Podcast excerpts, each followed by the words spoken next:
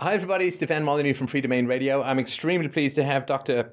George Holden uh, with us. He is um, a parenting expert, a professor of psychology at Southern Methodist, Methodist University in Dallas, Texas, author of the book Parenting A Dynamic Perspective, and a study which I recently referenced on this show, Eavesdropping on the Family, a pilot investigation of corporal punishment in the home. Thank you, uh, uh, Dr. Holden, so much for taking the time today.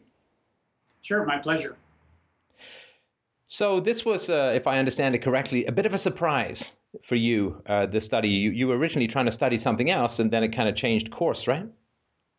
Right. We we wanted to study actually what really goes on in the home, but we had a focus, and, and our focus was on parental yelling, because almost all parents report that they yell at their kids, but there's been very little attention given to the quality of the yelling. So we want to uh, get a glimpse into that by having moms record their home interactions with a little digital audio uh, arm recorder that, that we had given to moms.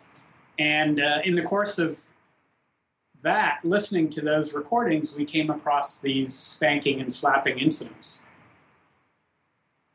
So right. we decided and- to focus on those and a surprising amount, if I understand this correctly, because I think the parents report that they study that they hit sorry uh, uh 18 times a year. I think your calculation was a little different.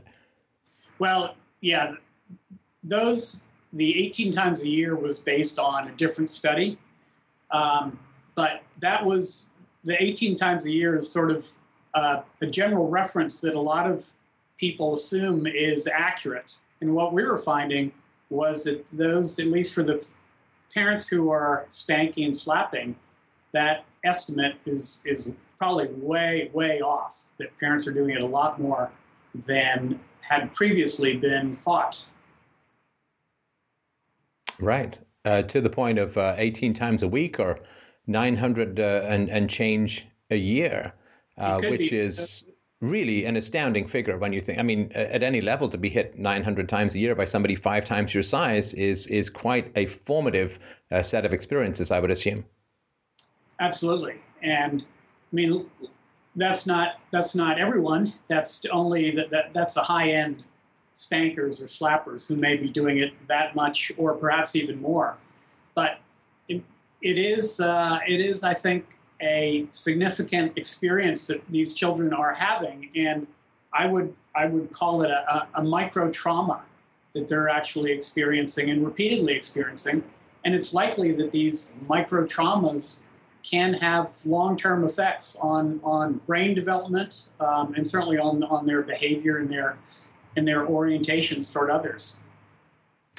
Okay, so let's talk for a moment about the theory versus the practice of corporal punishment because there was a significant deviation or set of deviations from the theory versus the practice. I wonder if you could outline some of the theories behind corporal punishment and then ways in which these uh, these moms were not uh, pursuing sure. that theory. Well, there isn't any one single theory about how to go about using corporal punishment. Rather, there's, to my knowledge, there's about five or six authors out there who have published in this in this domain recommending how one should spank. And so what, what we did is we looked through those five or six different authors and kind of came up with um, what seemed to be fairly consistent across the authors' recommendations about how to spank. Now, we actually didn't ask the parents whether they were aware of the guidelines or how to go about doing it. Instead, we just um, analyze our data along the lines of those recommendations or those guidelines. And they were things like do it infrequently, do it as a last resort, do it at, for a severe misbehavior, not, not a minor misbehavior, do it when you're calm, um, hit just once or twice, and um, they they suggested that if you do it, it's going to be effective, and so so they encouraged parents to do it. So that's what we were looking at. We evaluated those uh, sort of five recommendations and the and then the effectiveness of it with our data set, which is it's it's uh, admittedly, it's a small data set. We we recruited 35 moms, and out of uh, we had some technical difficulties with two, so so we had 33 moms, and we heard um, spanking in um, 14 of the, those with those 14 of the families out of the 33. So it's not a large sample, but I think it it really reveals what is going on in a lot of homes. And we, we can't argue that it's representative of all homes, but I think it gives us a little snapshot about what's going on. And what we've found is they parents aren't spanking at all in uh, along the guidelines what's been recommended.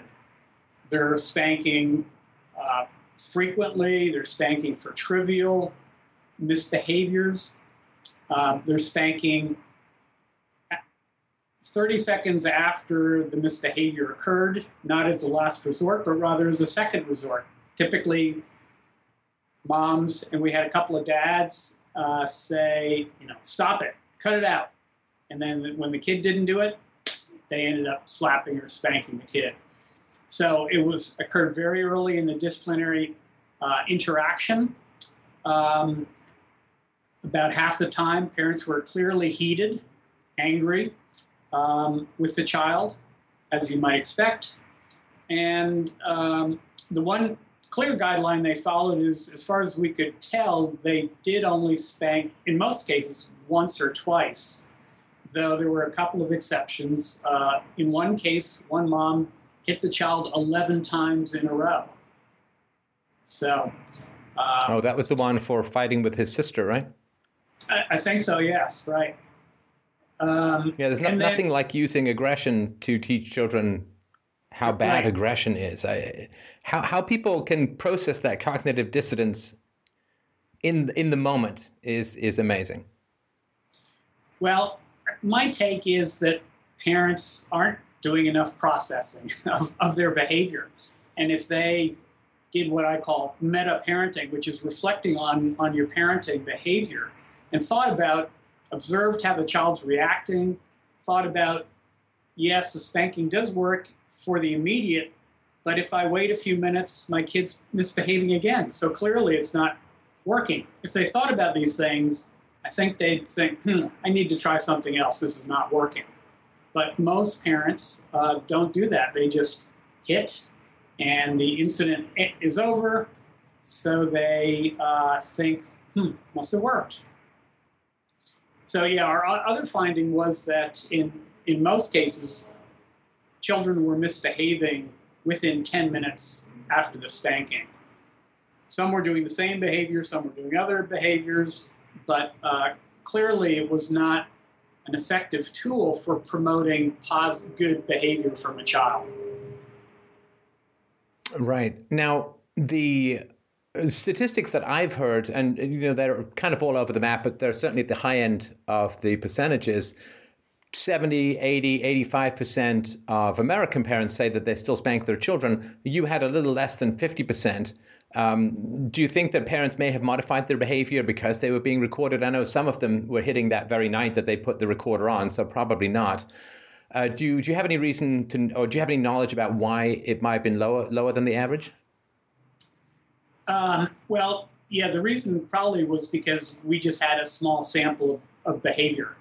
That if we had a larger sample, um, like we had four to six nights of recordings, if if we had two weeks of recordings or three weeks, it's likely that we would have more incidents across different families. So I think that's really the, the issue in this particular case. Um, I have no doubt that spanking does occur in at least 70% to, to 90% of, of uh, samples in the United States.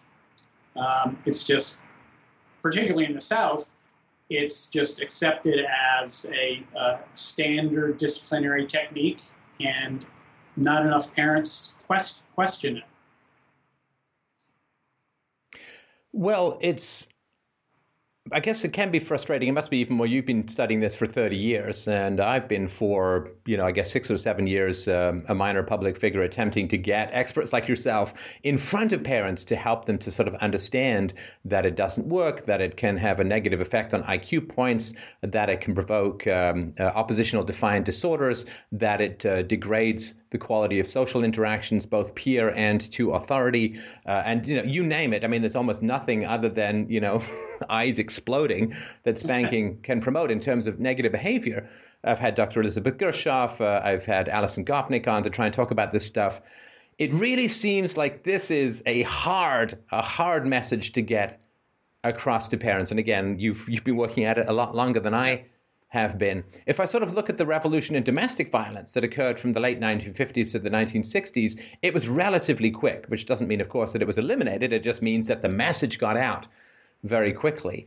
Uh, but with this, I mean, I remember reading books when I was younger, the sensible Spock's book in the post-war period, book of sensible baby and childcare or something like that, where he was um, uh, against spanking and these these the correlation between spanking and negative outcomes for children and its lack of efficacy in even promoting what the parents say they want, which is compliance and obedience and better behavior.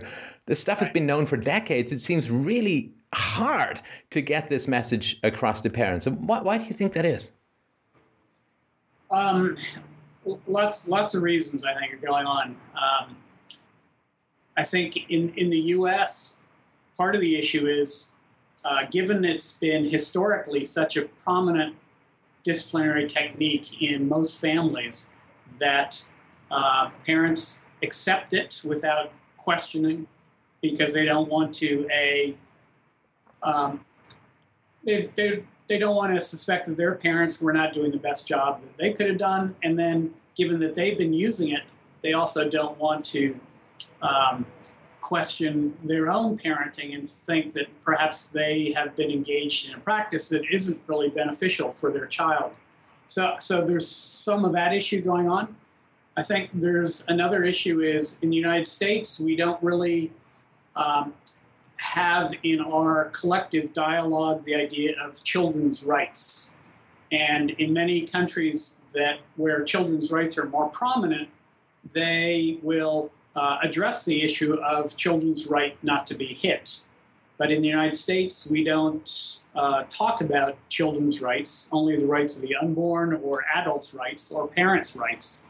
So there's sort of a, I think, a, a blockage there um, that also kind of inhibits more dialogue and more discussion about what what is best for children uh, because we're just thinking about what's best for parents in terms of parents having the right to do raise their children whatever way they want. So there's some of that issue. There's also some um, problem of lack of for even though this may be surprising to you there still is a communication gap that, that we still hear parents have not been informed that corporal punishment is associated with negative effects. And uh, we, we need to do a better job getting the message out that uh, there is this massive research literature showing these, these associations and showing that spanking is not effective but parents, um, some certainly have, but but many still have not heard that message. So that's part of what I'm I'm involved in. I'm associated with this group called the U.S. Alliance to End the Hitting of Children, and part of our job, as we see it, is to educate the country that uh, there are this uh, that this corporal punishment is associated with these negative problems, and there's better ways to to rear our children. So for the parents, and we still haven't really talked about the yelling, which is also pretty significant. And I know that in the study you you asked for parents who admitted to yelling at their children, and you didn't find many who weren't uh, on that side. Uh, we haven't even really talked about that, but I would like to see, you know, just calm, peaceful negotiation with children. I'm a stay-at-home dad, and uh, I found that to be just a fantastic way of interacting with kids yeah. uh, because they are so powerless. And to me, where the where you have the most powerless members of society, you need to approach them the most gently uh, and the most uh, solicitously, rather than you know exercising power over the powerlessness, which, which among adults we recognize is not great. We're still working on that with kids. Um, so for parents who want to not be aggressive. Uh, and I know you've got a whole book about this, but I wonder if you could sum up some of the options that are available for parents who want to be more reasonable with their children and not provoke these kinds of problems. Yeah, sure. There's, well, part of the problem is parents fail to recognize that one of the problems that children have is their immature brains and that they yet don't have their prefrontal cortex has not yet developed so that they can control their behavior to act like an adult. But parents often forget this and kind of are expecting immediate compliance and expecting children to remember what the parent had just told them a few minutes ago when they don't really have the cognitive uh, ability and the neurological capacity to do some of this. So, so part of the message is for parents to recognize that their children are these developing organisms and that their brains are immature and they need many more years to develop so that they will be adult like. In the process of waiting for those brains to develop, you don't want to do things that could potentially damage your kid or result in negative, uh, unintended negative consequences, which spanking can. So you need to avoid situations that put you in, in that conflict if you can.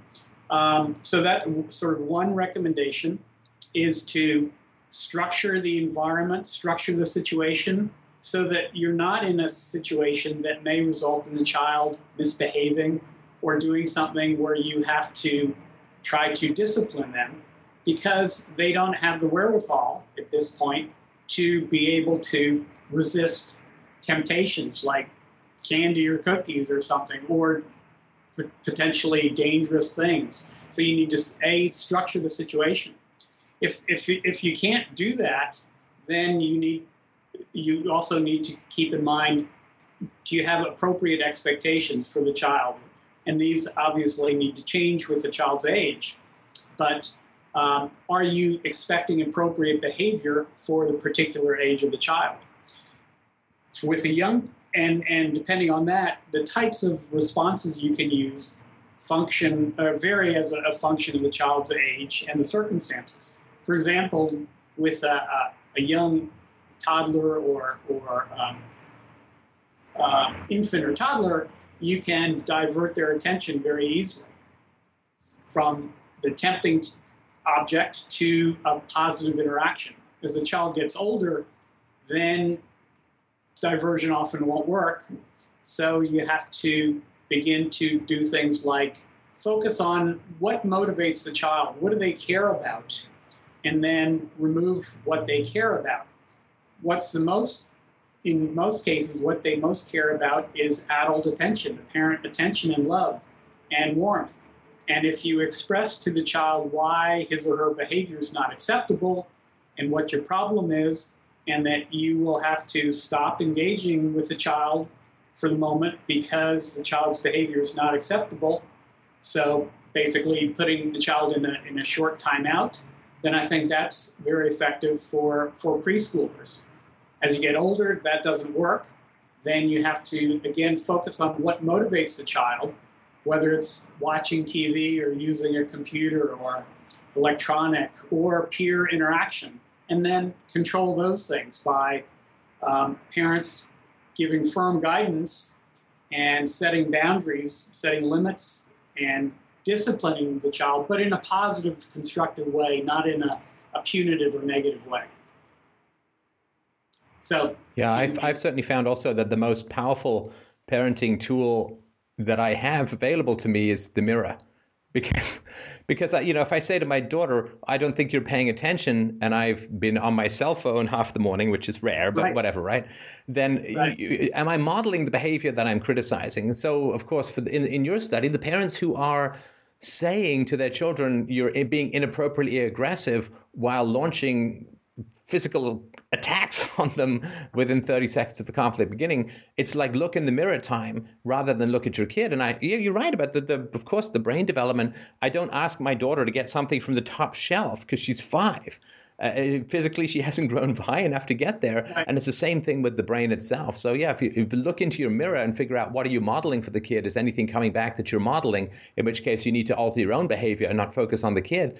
And yeah, recognize that they're still short mentally and can't get to the top shelf. Absolutely, yeah. Um, we, yeah, we. I mean, we all need to to reflect more on our own behavior. Look in the mirror, as you say. Um, we we expect our children to be calm, controlled individuals, but then we get so worked up about their behavior and we start yelling at them. And we, mo- we model, as you point out, the very behaviors we don't want to see them develop.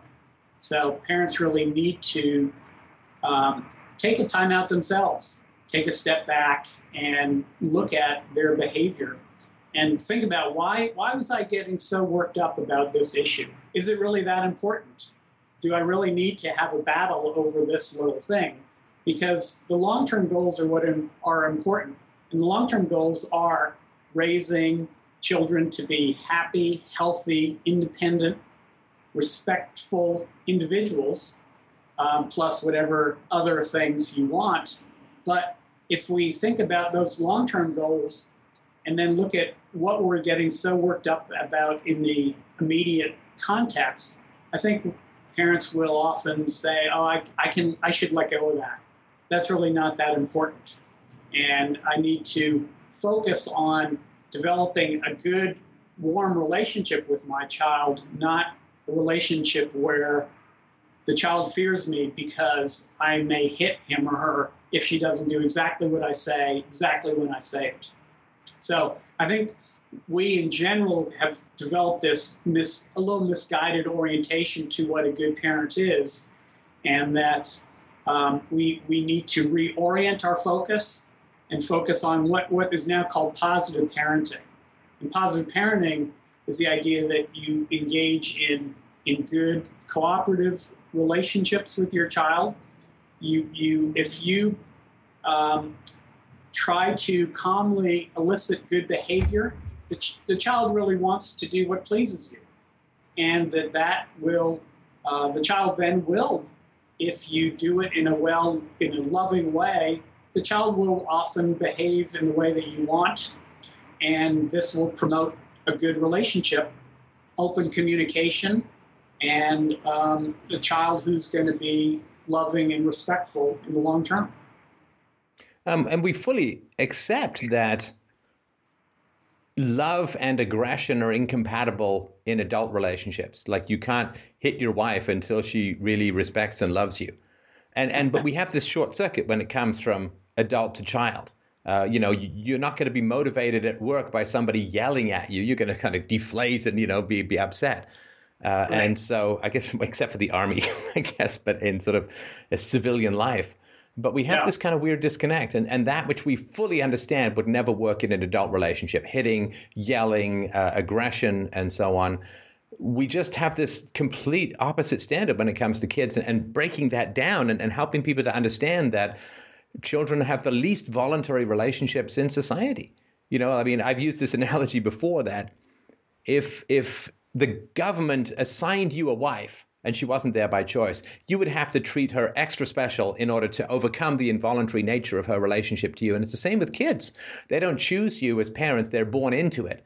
And I think we have to treat them the very best to really overcome that involuntary uh, nature of their relationship. Like I sort of, I try to parent like if my daughter could choose any father in the world, she would choose me. Uh, now she doesn't have that choice, but I kind of want to parent as if she had that choice because you know she can choose to associate with me or not when she grows up. And um, right. i think it's almost like uh, power corrupts and and the fact that children aren't there by choice and can't leave which i think should make people have the highest standards in those relationships mm. i think actually causes those standards in many cases to degrade. Right. Yeah and, and let's not forget 150 years ago men could hit their wives for misbehaving. And uh, it was accepted and very common in the United States that, that men would do this. Um, and they had to of course, operate under the rule of the thumb, which meant they couldn't beat their wives with a stick larger than the diameter of their thumb, but nevertheless, it was incredibly common. And we don't yet, as you point out, we don't yet make the connection that we are still beating our children, sometimes with objects, sometimes sticks, but often just with the hand, which is should be a, a, a love object. Um, but we, we still beat them with the hand. Even if it's a slapping, it's still um, an assault on the child that should not be practiced. Right. I, actually, I, I accepted that rule of thumb thing. Um, you may want to Google that. I think it may, in fact, be an urban myth. But nonetheless, we certainly it was more accepted to, to have uh, uh, marital violence in the past than it is now, and we hope to extend that onwards. So, what's next for these? Um, you know, for me at least, eye-popping and incredibly valuable studies. Are you going to work more in this with this kind of approach uh, with recordings? Uh, are you going to do more with the data set that you have now? What's up next for you? Uh, both. We have we have hundreds of hours of recordings which take um, double double or triple that long to try to code and uh, then write up for studies. So so we have several years more of working with this data set. But but in the meantime, I also want to uh, expand the study, get a more rep- representative sample to get more samples of corporal punishment uh, to try to replicate what we found and expand it, um, try it out in different socioeconomic groups, um, and see to, to what extent we can generalize what we found. Um, we'll be trying some new methodology to see if we can speed up the process because and, and make it automatic a bit more. Uh, so we're going to be using some equipment that will automatically um, transcribe the the words heard on the recordings, which won't necessarily uh, I spot the corporal punishment incidents, but then we can at least zoom into the conflictual incidents and then listen for the um, spanking or slapping that often occurs around those. So, so those are our plans right now to continue on with the data set, but also expand with uh, a new data set and larger sample. Well, fantastic, and we'll of course put links to your to your book and to to your websites uh, uh, on the um, on the link to the show. I, have really appreciated. I mean, having this kind of data, you know, we can make a moral case, but having this kind of data is enormously helpful for activists like me to be able to go out and help people to understand how things can be done better. Uh, so I hugely uh, appreciate the work that you're doing, and and uh, I really look forward to the next uh, next data set that you release. Great, my pleasure. Thanks very much. Okay. Take care. Take care.